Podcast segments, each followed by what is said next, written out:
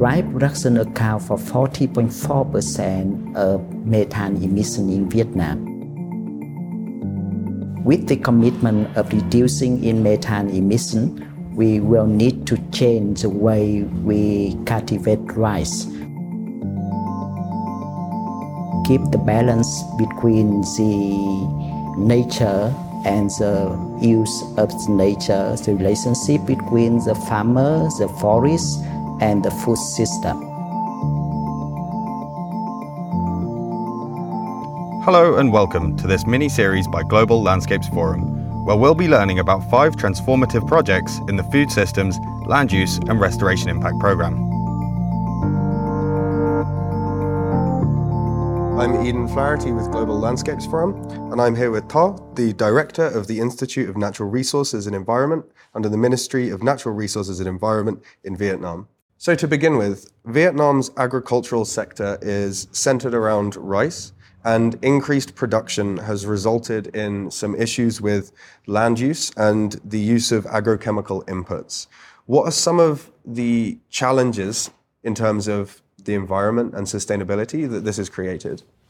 Rice is very important as a food security in Vietnam, mm-hmm. and also about 60% of Vietnamese people livelihood depend on rice cultivation and productions. And the uh, Mekong Delta River is uh, the, one of the most important area producing rice in Vietnam we have 17 million people live on the area and 60% of those depend on rice and uh, the area produce 50% of the rice in Vietnam and 95% of that are exported and it's one of the world's largest area of exporting rice. That level of agriculture, does that present any challenges? We have a lot of problem with the rice production because the uh, rice is important for the people uh, depending on rice mm-hmm. and also it emits 17% of greenhouse gas effects in Vietnam NDC estimation and we also have committed to uh, net zero at COP26 mm-hmm. and uh, we also committed to reduce 30% of methane emission by 2030 and rice production account for 40.4% of methane emission in Vietnam and livestock account for another 19% and in total is 60% of methane emission. So the challenges for Vietnam production of rice as we have a water uh, rice and water paddy field. Mm-hmm. And 90% of methane emission come through water, 9% through root, and 1% to live. And with the commitment of reducing in methane emission, we will need to change the way we cultivate rice from flooding water to dry rice and it will be difficult for us because it will have the negative impact on the rice quality as our competitor in Thailand and China they will have the better quality of rice so some of the donors have suggested us to intermittent flooding rice during the cultivation of the rice. And we will need the support from international donor to change the way that we cultivate rice. And also the extensive use of the pesticide and fertilizer have degraded the land quality and reducing the nitrogen and uh, phosphorus uh, nutrition in the land and we also have the problem with degradation of the water both of the hydrological flow and also the underground water extraction. And it have a negative impact on the biodiversity loss. And especially some of the area, for example, in Mekong Delta, we have uh, the important coastal mangrove and also the important wetlands that has been recognized by Ramsar like Cát Tiên, Tràm Chim, and Mũi Cà Mau. Those areas are, have the rich value of habitat.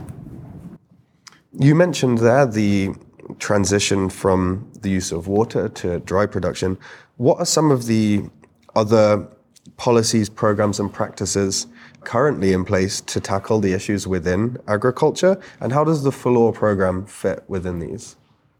The rice production is very important for Vietnamese farmer. However, in the supply chains of rice, the producer price the farmer get the very low value as compared to the value of rice exported to other country and sold in foreign market.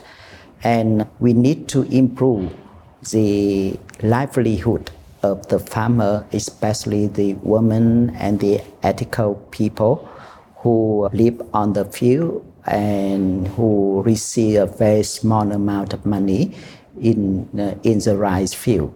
And the FOLUR program is very important in the way of so we have an integrated landscape management to help with the improvement of productivity and change the way that the rice cultivation can be done in Vietnam.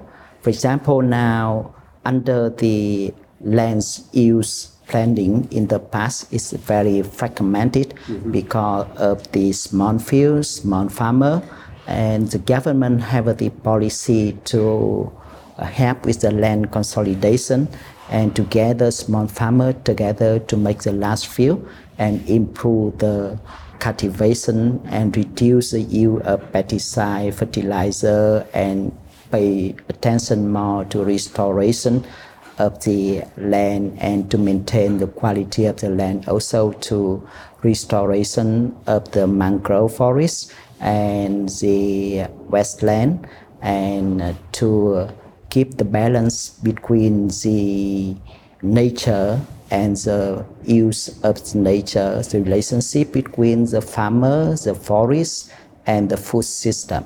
So the FOLUR have a lot of um, things in technical assistance and also financial support, especially uh, under the project, we have the plan to restore 151.2 thousand hectare plant, and we also try to have a landscape management improvement for 1.65 million hectare plant, and that will help with the reduction of the negative externality, including the extensive use of fertilizer and pesticide, and also reduction of the water contamination, and also to have a collaboration and coordination between nations, China, Laos, Cambodia, and Vietnam in terms of uh, reducing the negative impact of the hydropower plant and to restore and improve the coastal mangrove and the important value of wetland and also habitat value and the fish connectivity in the area. You mentioned there the move towards more integrated landscapes. What do you think some of the challenges might be when making this transition?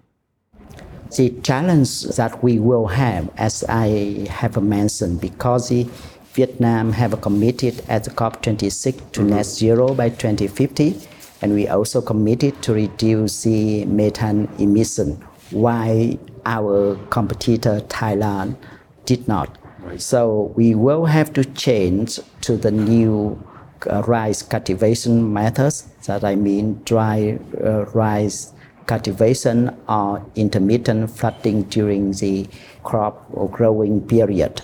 And also, we need to have the landscape land use planning that have the balance between the government interests, the enterprise interests, and the community in general. And we try to keep the balance between the current generation and the future generation through sustainability management.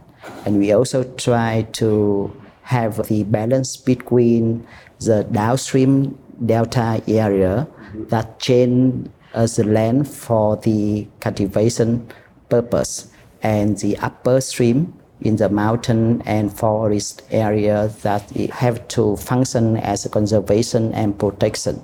So the benefits of the lower delta that emits carbon and change the use of the land into farming purpose and the benefits of the upper stream uh, re- uh, region in the uh, forest and mountainous area where they cannot change the use of the land and they capture carbon mm-hmm. and uh, the government try to have uh, the exchange of the benefits through payment of eco uh, system service and also we try to have uh, the public and private partnership in terms of encouraging people like the enterprise to have a contract farming with the farmer to ensure the livelihood of the farmer. So all of the purpose of the FOLUR very much align with what the government want to do in Vietnam. And we also hope that with the coordination and collaboration of the FOLUR at the global level and at the regional level, we can work with other countries in the region like China, Laos, Cambodia, and Thailand and Vietnam together in the Mekong region. Because Vietnam is a very narrow mm-hmm. land area and three quarter of the land in Vietnam are mountain and forest. And most of the water at the upstream area are outside of Vietnam and we depend on the decision of China and about, about using the hydropower plant and we want to to work together within Vietnam, within the region, and at global level to share our experience and to coordinate and collaborate with other nations to uh, protect the environment, reducing the degradation of the environment, and reduce the biodiversity loss in the area. I understand that women in agriculture are particularly affected by some of the broader issues, such as a fragmented value chain, lack of investment sources, and limited access to information and technical knowledge, among other things. How do you plan on tackling this?